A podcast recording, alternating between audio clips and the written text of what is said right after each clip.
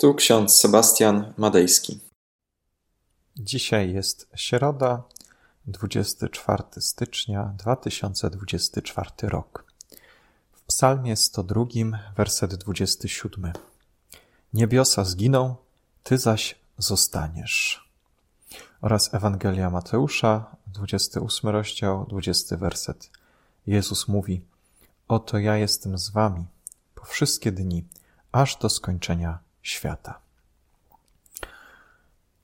Drodzy, najbardziej pocieszające jest w tym świecie to, że możemy oprzeć się na Bogu, który jest naszym fundamentem, który jest z nami po wszystkie dni, aż do skończenia świata.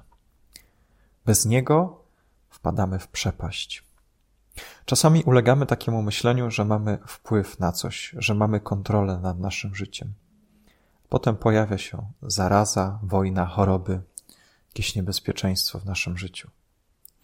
Jesteśmy zdani na łaskę lub niełaskę innych ludzi. Zawsze wtedy zostaje przy nas On, Chrystus, który nas wspiera i prowadzi, choćbyśmy szli ciemną doliną.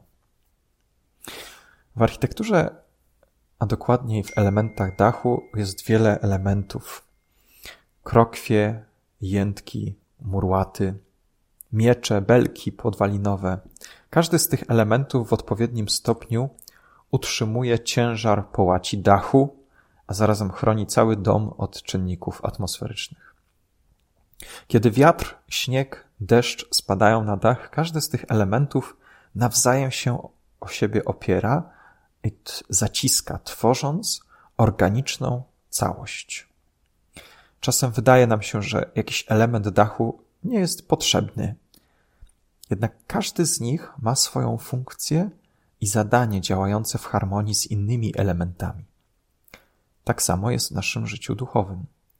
Kościół składa się z takich elementów jak zwiastowane Słowo Boże, właściwe rozumienie Chrztu Świętego, określone sprawowanie Wieczerzy Pańskiej.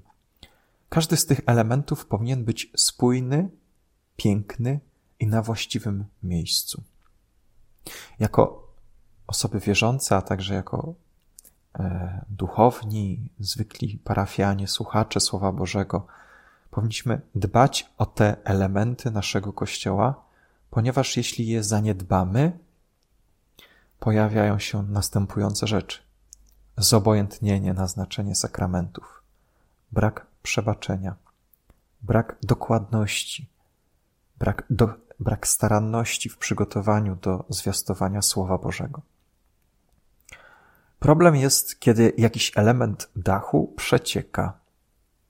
Nawet najmniejsza dziurka w poszyciu dachowym z biegiem lat doprowadza budynek do ruiny. Tak samo jest z naszym życiem duchowym. Z zewnątrz może wyglądać wszystko w porządku.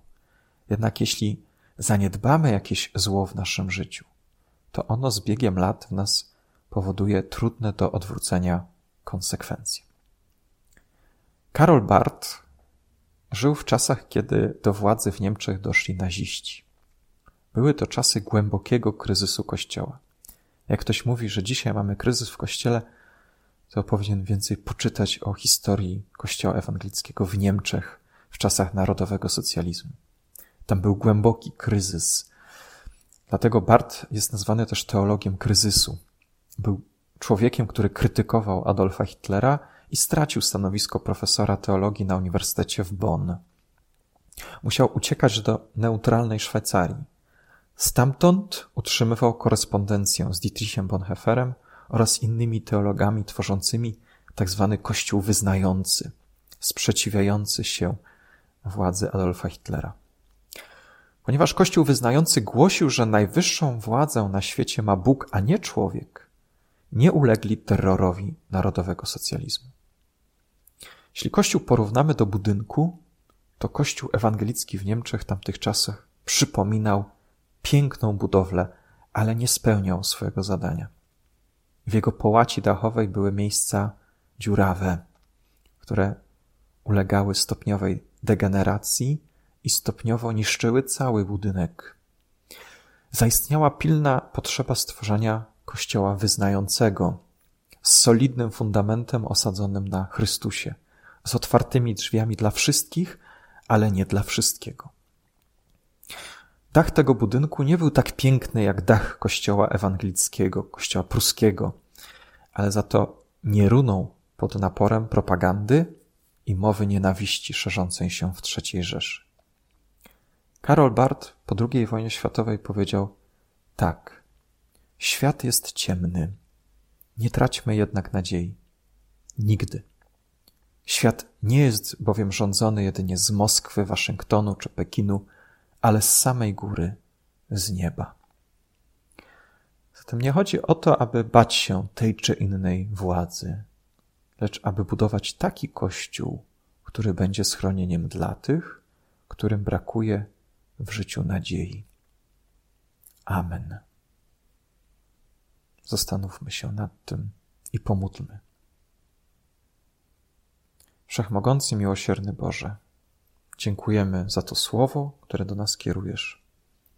Prosimy Cię o błogosławieństwo dla nas, dla naszej społeczności, dla naszego duchowego życia.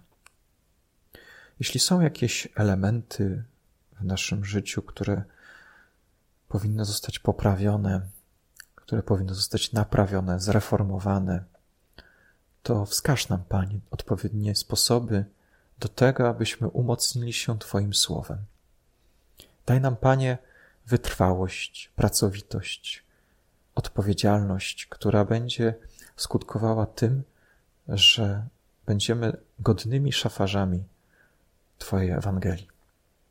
Pobłogosław nas dzisiaj, a także na każdy dzień tego roku. Amen. A pokój Boży, który przewyższa wszelki rozum, tak niechaj strzeże serc naszych i myśli naszych w Panu naszym, Jezusie Chrystusie, ku żywotowi wiecznemu. Amen.